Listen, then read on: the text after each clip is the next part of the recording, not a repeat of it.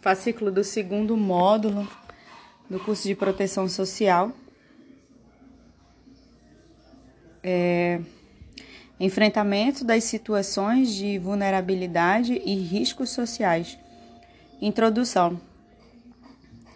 Este fascículo, cujo teor se concentra no tema enfrentamento das situações de vulnerabilidade e riscos sociais no campo da proteção social não contributiva, vai expressar prioritariamente um esforço de compreender os múltiplos significados embutidos nesta temática. No sentido de facilitar esta compreensão, o fascículo se estruturará em quatro tópicos em todos eles perpassará um fio condutor cronologicamente articulado no sentido de possibilitar entendimentos sobre a materialidade dos acontecimentos no plano do que se estabelece como proteção social não contributiva. Não contributiva.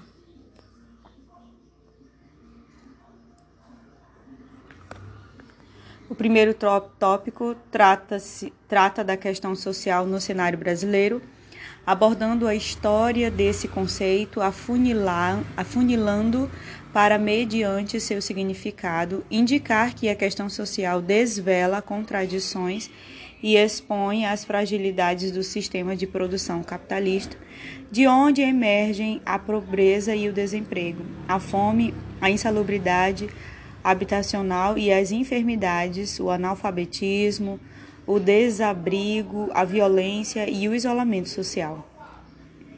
Segue discorrendo sobre a noção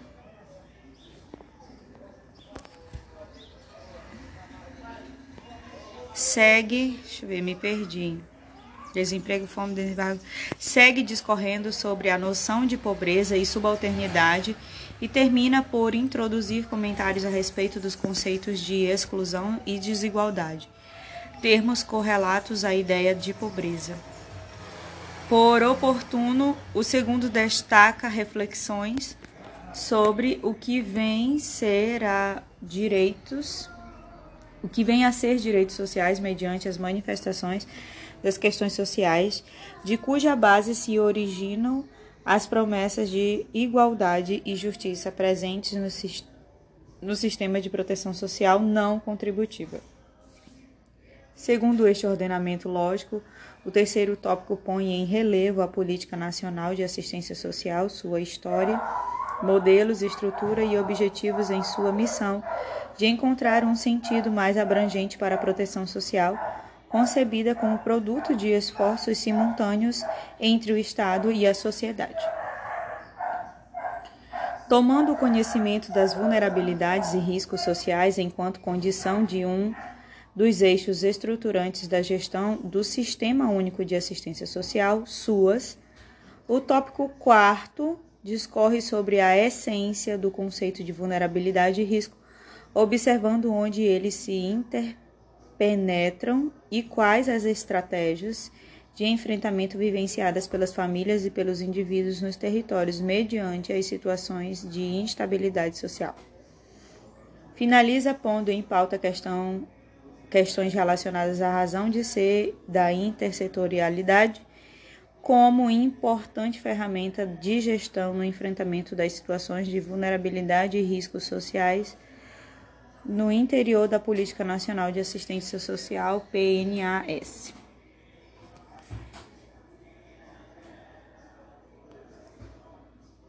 É, a questão social no cenário brasileiro contemporâneo. 2.1 Questão social.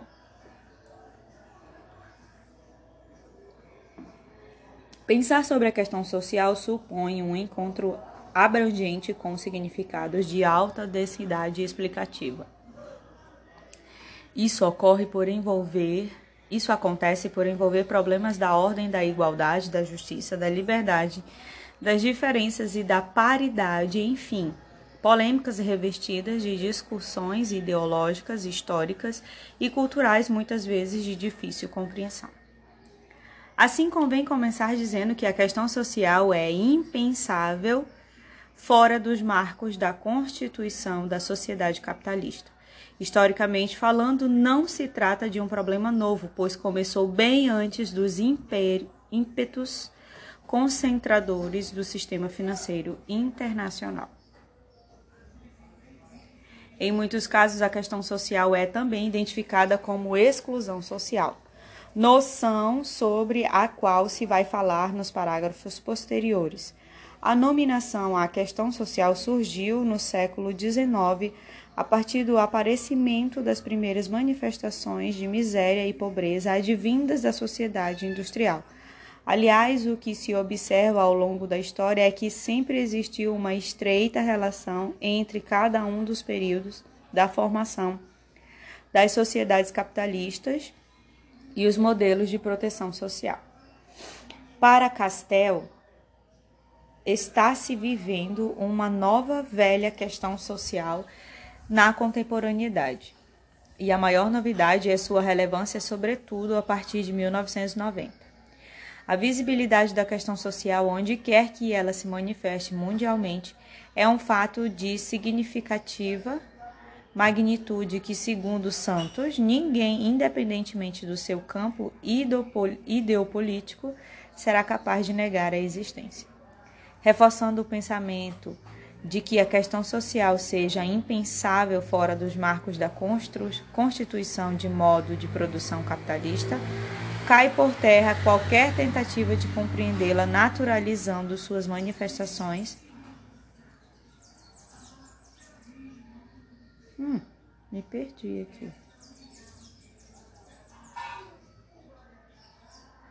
Naturalizando suas manifestações tentando caracterizar, caracterizar, caracterizar, mais um trava-língua, caracterizá-la como mudanças ocorridas nas formas de solidariedade ou coerção, coesão social na busca de uma aparente positividade capitalista.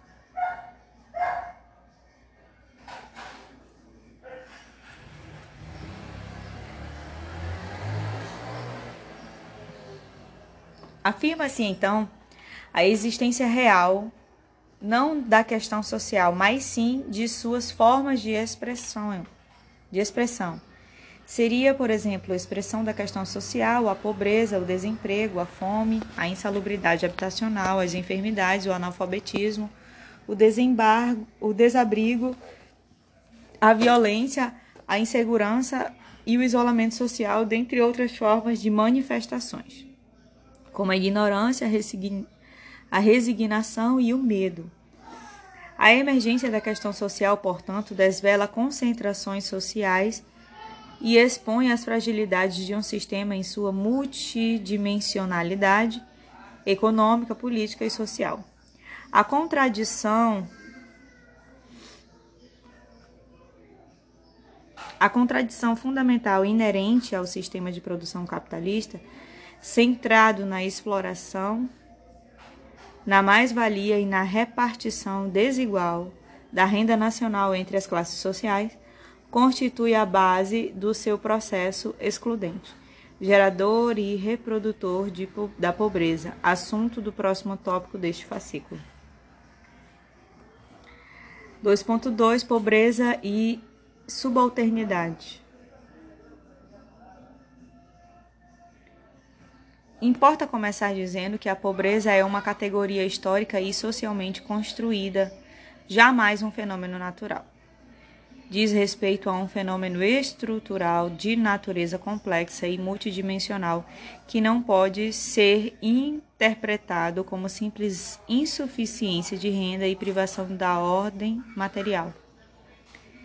Ela agrega a dimensão da desigualdade na distribuição da riqueza socialmente produzida e não acesso a serviços básicos, o não acesso a serviços básicos, à informação, ao trabalho e a uma renda digna e à participação política social. Trata-se, portanto, de uma das mais significativas formas de manifestação da questão social que, em muitos casos, convive com a miséria. Para Silva, os pobres são produtos das relações que produzem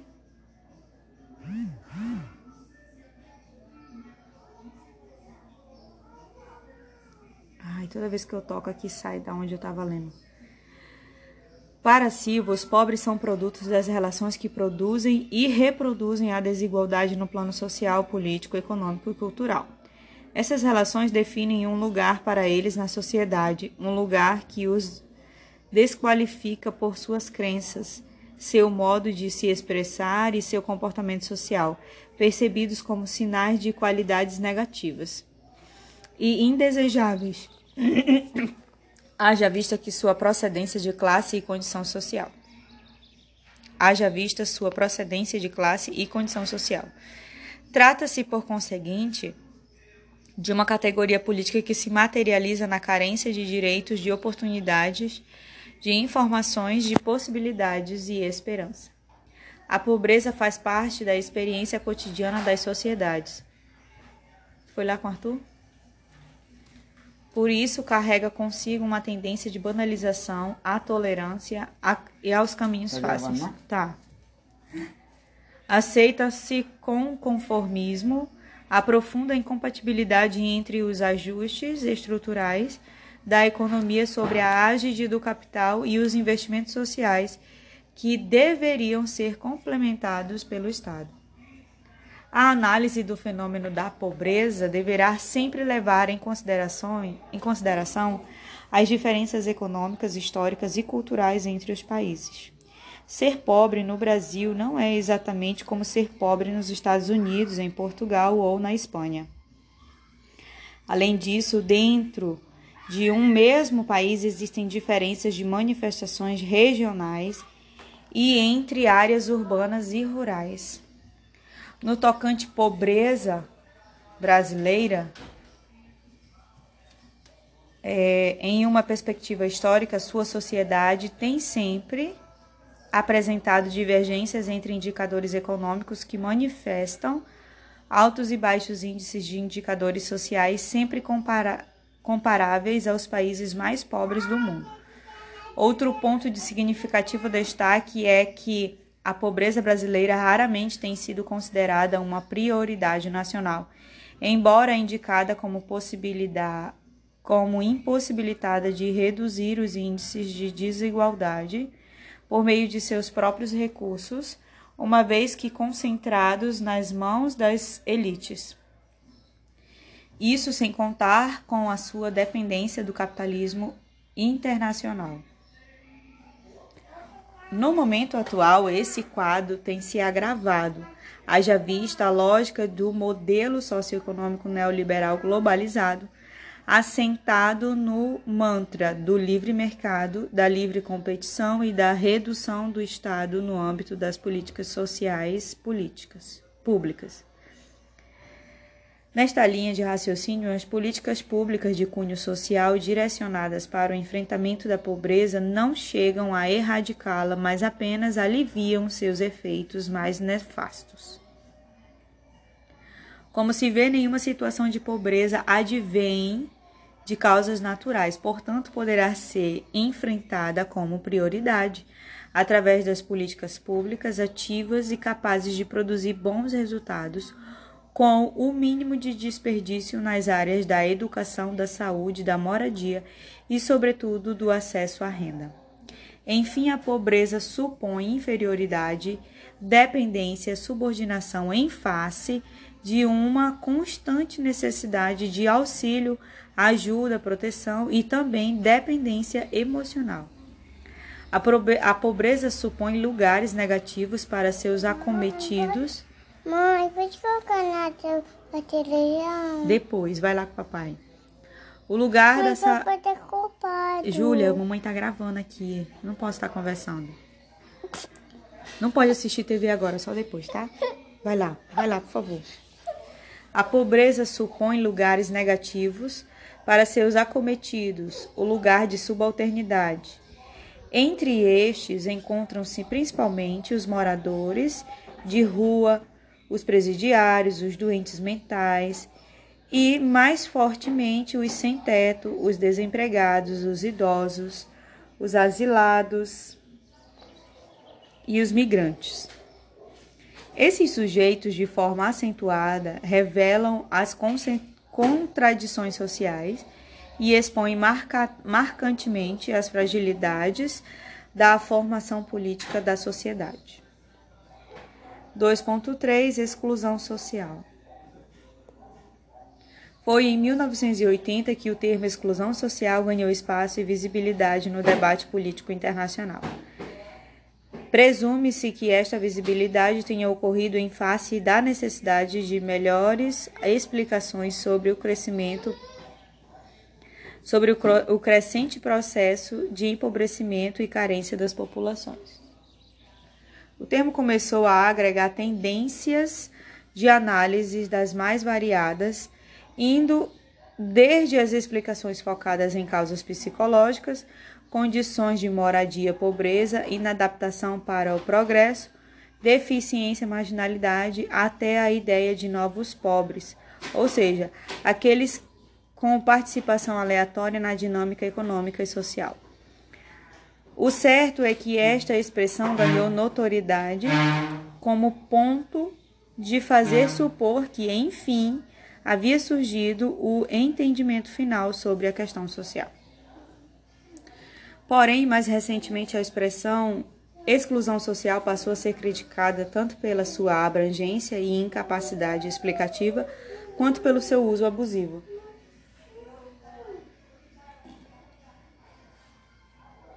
Trata-se de uma noção polêmica que comportará sempre a necessidade de reconstruir seu processo de aparecimento, emergência e consolidação no plano do pensamento social. Por absorver os mais variados ângulos daquilo que pretende explicar, exclusão social tem se tornado uma noção por demais abrangente e essencializada, portanto, desautorizada para proceder com caracterizações mais precisas na forma conceitual. A, mais comumente, ela se relaciona às manifestações de mal-estar na sociedade contemporânea, marcadas pela, pelo problema do desemprego e, consequentemente, pelo crescimento da pobreza. Em certas circunstâncias, é adotada pelo senso comum para designar vítimas da crise econômica e social em situação de carência pessoal, familiar e comunitária, entendidas como situações naturais inerentes àqueles que vivem à margem da sociedade. O termo exclusão social também é usado para caracterizar minorias, negros, homossexuais, migrantes e deficientes físicos, além de pobres, desempregados, população de rua e moradores de favelas. Por isso, tornou-se uma expressão bastante usual entre os governantes políticos, jornalistas e pesquisadores continua sendo tema de conferências, teses, livros, pesquisas e artigos, por apresentar considerável eficiência para designar todo tipo de situação ou condição social de carência, risco de discriminação, vulnerabilidade e precariedade. A expressão exclusão social, portanto, corre o risco de não caracterizar nenhum fenômeno por querer dar conta de todos, explica Zioni. No próximo tópico, parciar ao subitem desigualdade social como noção correlata à ideia de pobreza e exclusão social. 2.4 Desigualdade social.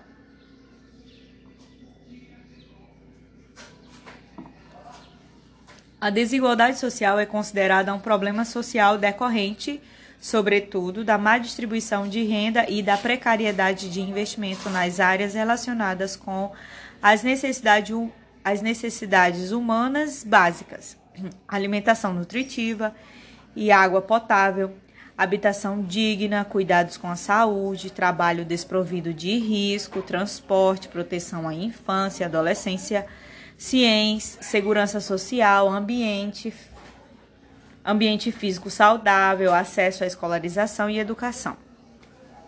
Ela expressa a diferença de renda entre determinados grupos de pessoas no interior de uma mesma sociedade.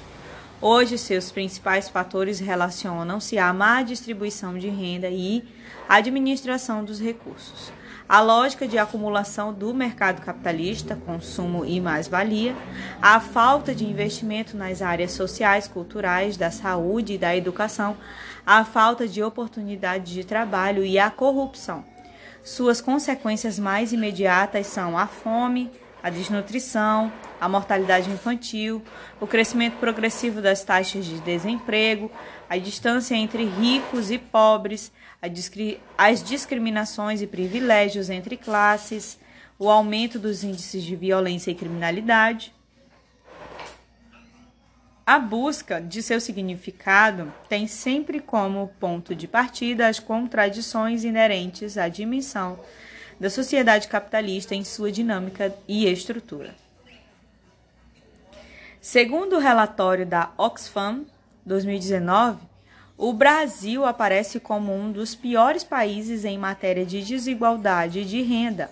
Isso porque mais de 16 milhões de pessoas vivem abaixo da linha da pobreza em relação à renda. O 1% mais rico recebe, em média, mais de 25% de toda a renda nacional. Em relação à renda, o 1% mais rico recebe, em média, mais de 25% de toda a renda nacional. Depois, Júlia, agora não. Atualizando esta incursão na temática das desigualdades sociais, importa também destacar que, no contexto da pandemia do Covid-19, o fosso das disparidades sociais tem se mostrado muito mais acentuado, tanto nacional como globalmente. Nesse cenário, caberá especialíssima atenção ao tema das desigualdades sociais no plano da garantia dos direitos e do fortalecimento das políticas públicas no combate às suas manifestações. Direitos sociais.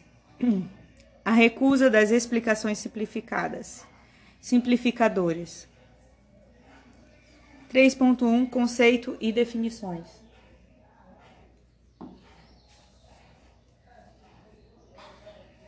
Falar de direitos sociais neste peculiar momento de pandemia requer constante renovação dos instrumentos de análise para dar conta dos imerso, imensos desafios postos por esta nova situação que, além de esgarçar as desigualdades antes existentes, expõe novas desigualdades. A economia neoliberal está sendo fortemente impactada pelo coronavírus. A sociedade e o Estado estão se tornando imprescindíveis para que as pessoas sobrevivam as redistribuições de riquezas volta a ser prioridade na renda dos países. Não há como esperar pelo funcionamento automático infalível dos mercados. Os direitos universais à renda, à saúde e à educação impõem-se como prioridades políticas. Reexaminar o que são os direitos sociais neste momento singular impõe-se, portanto, como tarefa obrigatória. A possibilidade de uma sociedade mais justa e mais igualitária exige esse reexame. Teles observa que não o bastante a incorporação desses direitos na Carta Constitucional percebe-se uma profunda defasagem entre os princípios igualitários da lei e a materialidade das desigualdades e exclusões na dinâmica das relações sociais ao longo do tempo e nos dias atuais. Teles afirma também que falar de direitos sociais significa falar de perdas e sensações de impotência. Sendo assim, sugere deslocar a sensação de fragilidade para repensar sobre os direitos sociais a partir da materialidade dos reais problemas vivenciados, rumo às promessas de, de igualdade e justiça social embutida nas cartas de intenções. Em outras palavras, seria colocar os direitos na ótica dos sujeitos que vivenciam os reveses do processo de exclusão social e não conviver com as subalternidades próprias daqueles que são privados da palavra ou cuja palavra é descredenciada. As questões sociais inerentes à exploração dos trabalhadores, à pobreza dos sem-teto e dos sem-terra, a desproteção das populações dos bairros pobres das grandes cidades, as humilhações impostas aos negros discriminados, a inferiorização das mulheres, a matança dos índios, a desqualificação dos quilombos e as violências impostas às populações empobrecidas são algumas das situações que precisam sair do discurso negativista para encontrar a promessa igualitária embutida na lei que propõe enfrentar as desigualdades, as discriminações e as violências cotidianas. Não é essa concepção desfigurada de, desigual, de igualdade e justiça que deverá constituir a figura do cidadão. A imagem da pessoa necessitada, pedinte e pobre, despojada de sua dimensão ética, submetida aos imperativos da sobrevivência, não conduz, não condiz com a noção de direitos, tampouco com a noção de cidadania. No próximo tópico se dará destaque à Política Nacional de Assistência Social, o campo da proteção social não contributiva. Política Nacional de Assistência Social no campo da proteção social não contributiva. Antes de discorrer sobre a política nacional da assistência social, caracterizada como uma efetiva política de proteção social, é necessário adentrar o entendimento do que vem a ser o modelo de proteção social brasileiro. A Constituição Federal de 1988 é um marco histórico que amplia legalmente a proteção social para além da vinculação com o emprego formal. Neste marco ocorre uma mudança qualitativa na forma de entender a proteção que vigorou no país até então na Constituição de 1988, o um modelo de proteção social passou a ser compreendido como um sistema de referência voltado para possibilitar o acesso à condição de vida alicerçada na desigualdade humana, na justiça social, nos direitos e na vigilância social. Proteção social que supõe guarda, amparo, apoio, defesa e socorro a quem dela necessitar.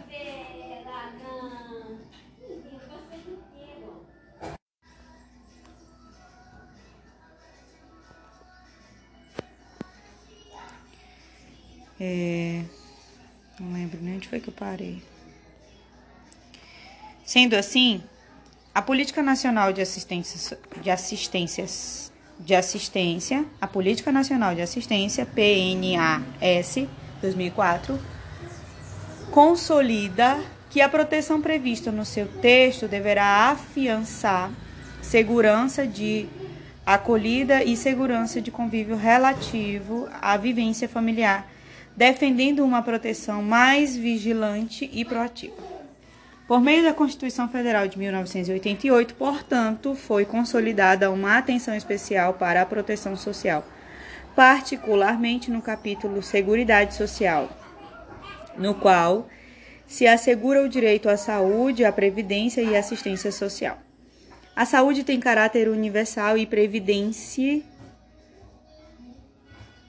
universal. A previdência é contributiva e obrigatória e a assistência constituída por indivíduos que não podem prover suas necessidades. Pela primeira vez na história, uma Constituição brasileira garante a assistência como direito do cidadão e dever do Estado. Não resta dúvida que o advento da Política Nacional de Assistência representa uma conquista significativa no plano das garantias dos direitos sociais no Brasil. Porém, sua aprovação passou sem grandes embates entre políticos e governantes sobretudo de grupos adeptos da lógica neoliberal e de menos Estado e mais mercado. Haja vista sua vulnerabilidade econômica. Por isso, sua regulamentação só ocorreu em 1993, quando foram impulsionadas medidas constrangedoras à sua efetivação. A consolidação da assistência social como política pública e direito social passou a exigir o enfrentamento de muitos e importantes desafios.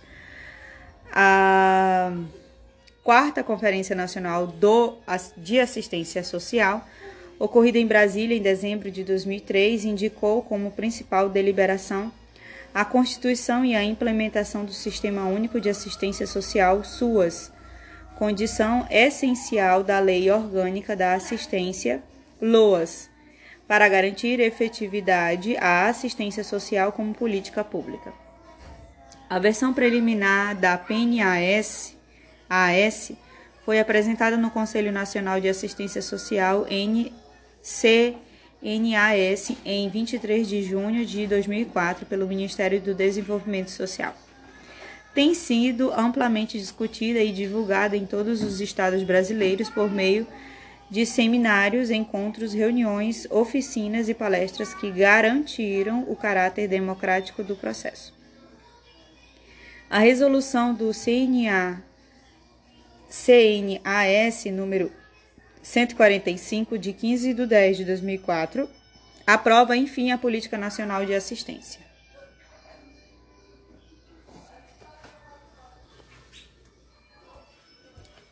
A ênfase na matricialidade sociofamiliar, o financiamento partilhado entre as esferas governamentais, o reconhecimento das vulnerabilidades e riscos sociais do território e o envolvimento da população constituem eixos sociais, constituem eixos fundamentais da assistência social.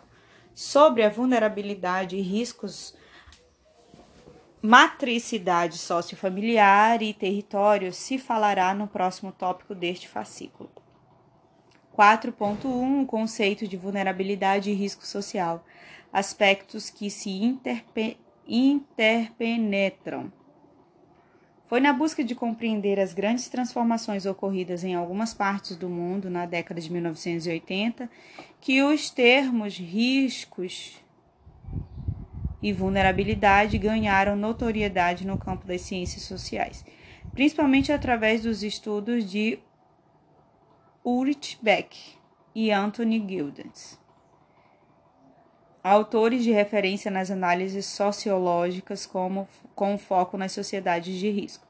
Para Beck, na sociedade de risco, a ameaça global intimida a vida no planeta sobre todas as formas e atinge, portanto, o ser humano, a fauna e a flora.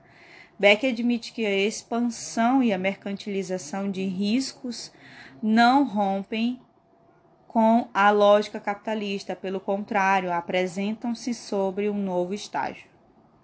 Já Anthony reconhece que o risco na sociedade capitalista tenha um alto poder lucrativo. Afirma que o capitalismo é imprescindível e impraticável fora do comércio e da transferência de riscos. Sendo assim, sugere que riscos não seja automaticamente sinônimo de perigo nem do infortúnio, ainda que relacionado, pois as, a preposição de perigo depende da avaliação prévia de danos futuros. Como se percebe a noção de riscos, tanto no ponto de vista de Beck como no de Gildes, é inseparável do sistema capitalista crucial para o seu desenvolvimento.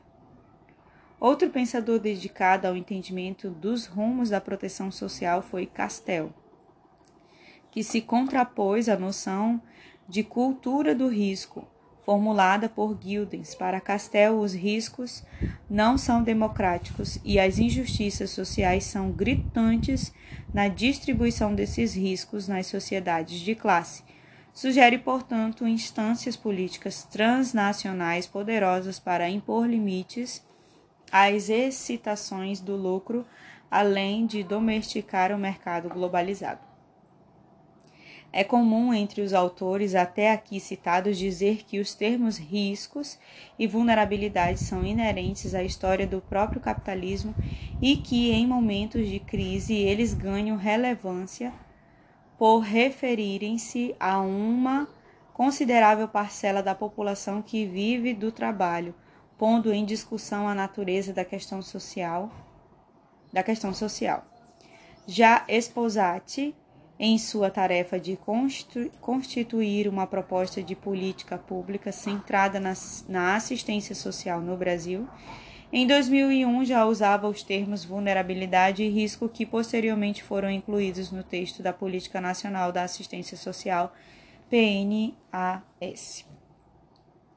Os termos têm os seguintes empregos e concepções e concepções. Vulnerabilidade no sentido de identificar situações de insegurança às quais os cidadãos se encontram expostos, expostos na, na sociedade de mercado, ou seja, insegurança e ameaças a serem cobertas pela PNAS. Risco não em seu sentido imediato de perigo, mas como possibilidade de se antepor a situações futuras de perda da qualidade de vida pela ausência de uma ação preventiva. Para Esposati, a assistência social é, exerce o papel de detectora de vulnerabilidade, ou seja, a PNAS deve definir quais vulnerabilidades sociais devem ser devem ser cobertas, indicando uma certa indissociabilidade entre os termos risco e vulnerabilidade, uma vez que no seu raciocínio os riscos expõem os sujeitos a situações vulneráveis. Percebe-se dessa forma que os termos risco e vulnerabilidade ampliam o acesso à PNAS para além dos grupos indicados pela LOAS, quais sejam idosos, crianças e adolescentes e pessoas com deficiência. Diante dos debates e, e múltiplas concepções provocadas pelos sentidos de risco e vulnerabilidade, Esposati admite a existência de múltiplos sentidos apontando apontando, porém, a sua intimidade com o sistema capitalista e que no tocante ao risco apenas o sentido estaria relacionado à assistência social, qual seja aqueles riscos que levam à apartação, à apartação, ao isolamento, ao abandono e à exclusão, podendo estender-se à violência física e sexual. Enfim, Esposate desta feita, citada por Alvarenga, indica cinco fatores de riscos que agravam a vulnerabilidade das famílias e das pessoas. São elas separação espacial, territórios com acessos precários e infraestrutura ruim, pra, padrão de coesão e convivência familiar, comunitária e social, apartação, isolamento, discriminação, ausência e de pertencimento. Outro é contingência de, da natureza, que são enchentes, deslizamentos e seca. Outro, etnia, gênero, religião, orientação sexual e desigualdade econômica. E desigualdade econômica. Como vimos, riscos e vulnerabilidade não são termos sinônimos, atingem os sujeitos de forma e intensidade diferentes.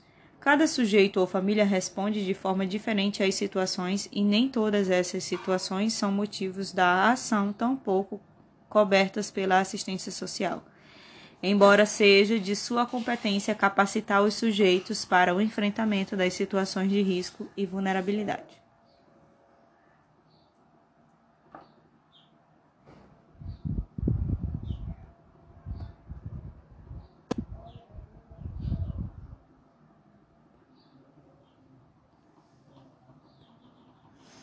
É, 4.2 indicadores de enfrentamento às situações de vulnerabilidade e riscos sociais vivenciadas pelas famílias nos territórios.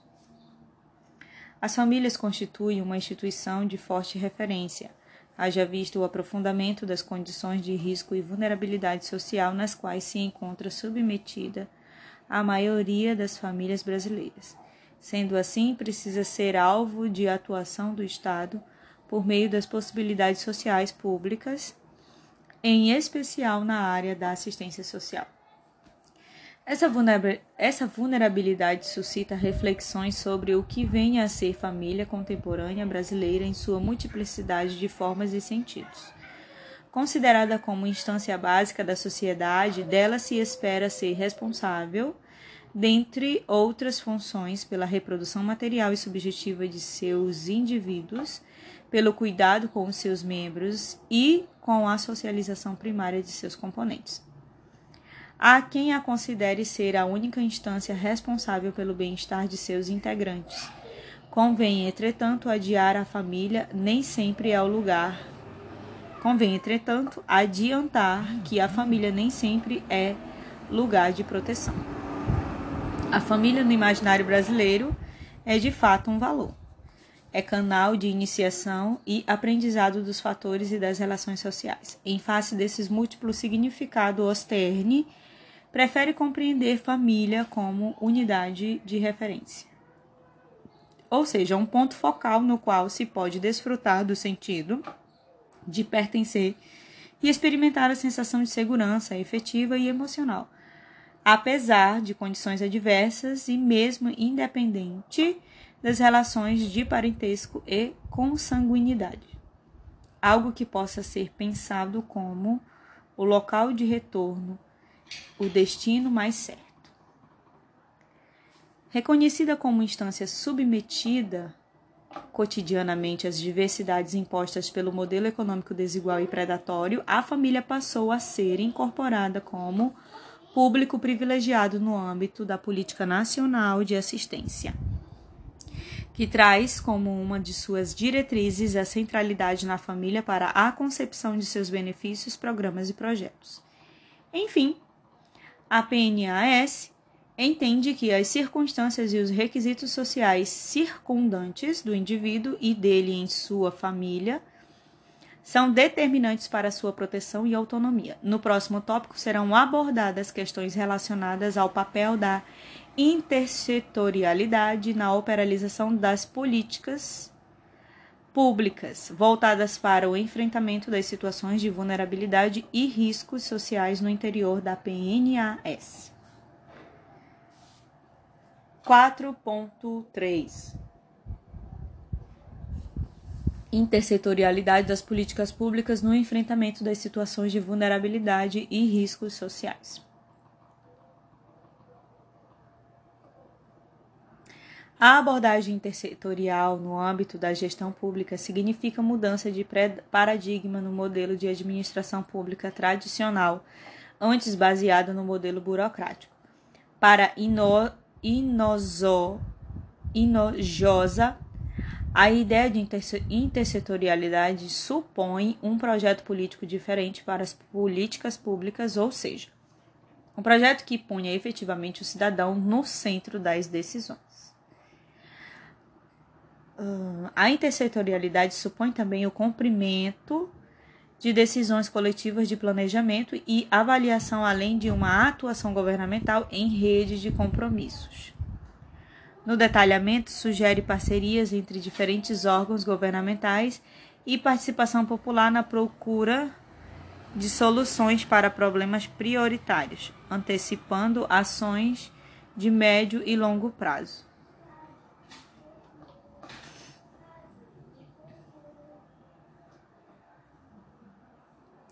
Hoje existe um certo consenso de que o problema das políticas sociais públicas brasileiras não pode ser debitado somente na carência de recursos financeiros.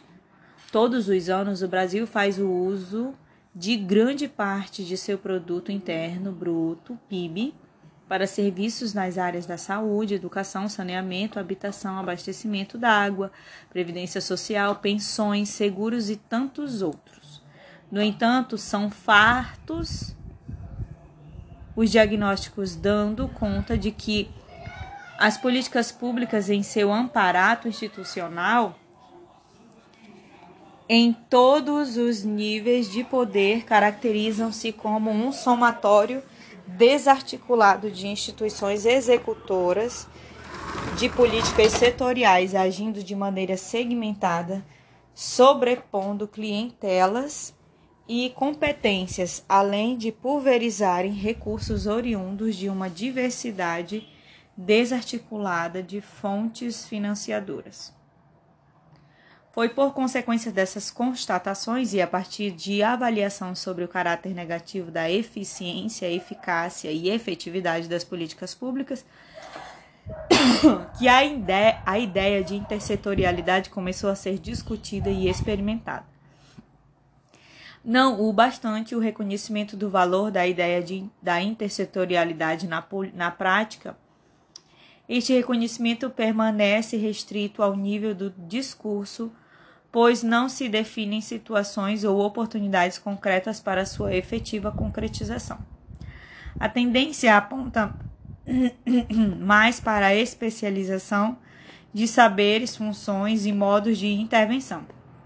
Para encontrar como se manifesta a ideia da intersetorialidade na política nacional e assistência social, convém resgatar alguns elementos da composição dessa história.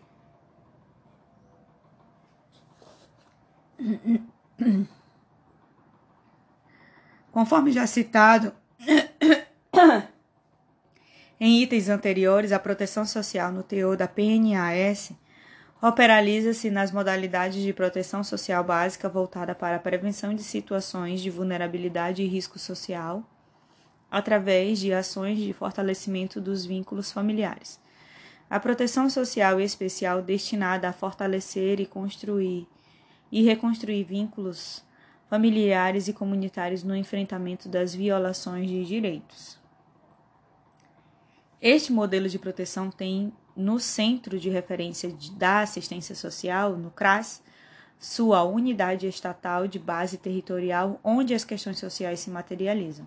O CRAS é considerado espaço estratégico para a efetivação dos eixos estruturantes da gestão do Sistema Único de Assistência Social SUAS. A descentralização política e administrativa dos serviços, a ênfase na matricialidade sociofamiliar e o financiamento. No CRAS devem ocorrer as intervenções multiprofissionais e intersetoriais para articular programas projetos e serviços com potencial para proteger famílias e pessoas. Para que o CRAS se torne capaz de operalizar e materializar os SUAS, as ideias de território, rede e intersetorialidade constituem elementos estruturantes. É o princípio da territorialização que passa a orientar as ações de proteção social e de assistência social nos, nos municípios brasileiros. Observa-se que territórios que território deve ser compreendido para além de uma delimitação físico-geográfica como espaço onde a vida, as relações, as disputas, as contradições, os conflitos, as expectativas e os sonhos acontecem.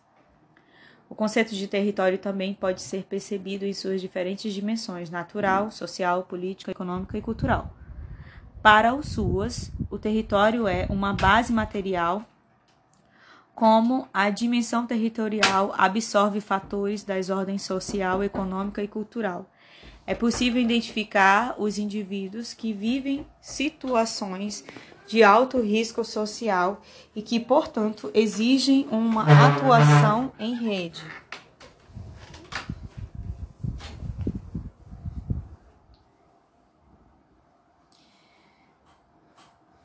Por rede se compreende uma estrutura formada por pessoas, instituições e organizações relacionadas entre si, baseada em valores e objetivos. São relações predominantemente horizontais, com potencial para estimular a democracia e articulação entre pessoas. Esta rede precisa ser intersetorial e capaz de fazer conexões entre seus participantes a rede é, enfim, uma categoria implícita e imbricada no território e tem forte sentido político e social. O debate sobre o território e rede remete indubitavelmente à ideia de intersetorialidade. Envolve, pois, o planejamento, a execução, o monitoramento e a avaliação de agendas pactuadas entre as várias políticas. Entretanto, a intersetorialidade pressupõe igualmente que a política econômica se conecte com as demais políticas sociais Este é um dos seus maiores desafios. A intersetorialidade precisa ser reconhecida como uma forma de potencializar a proteção social, pois indica a junção e articulação entre as políticas públicas em suas afinidades. Afinidades no sentido de que direcionadas aos mesmos usuários, no caso, idosos, crianças, adolescentes, famílias, juventudes e deficientes, podem e devem se potencializar conjuntamente, mesmo que a partir das especificidades de cada uma. Assim se renuncia à velha história de fragmentação. O CRAS, portanto, pode ser considerado um equipamento por excelência para fazer acontecer a intersetorialidade nos territórios. É preciso não desistir da lógica da intersetorialidade, pois, embora na dinâmica da realidade os profissionais reconheçam o valor de seu significado, persistem muitas dificuldades para sua concretização. Prevalecem ainda os modelos corporativos nos quais se destacam disputas profissionais e interinstitucionais através entraves burocráticos, problemas de ordem política, enfim, a prevalência da cultura e da setorialização. E fim.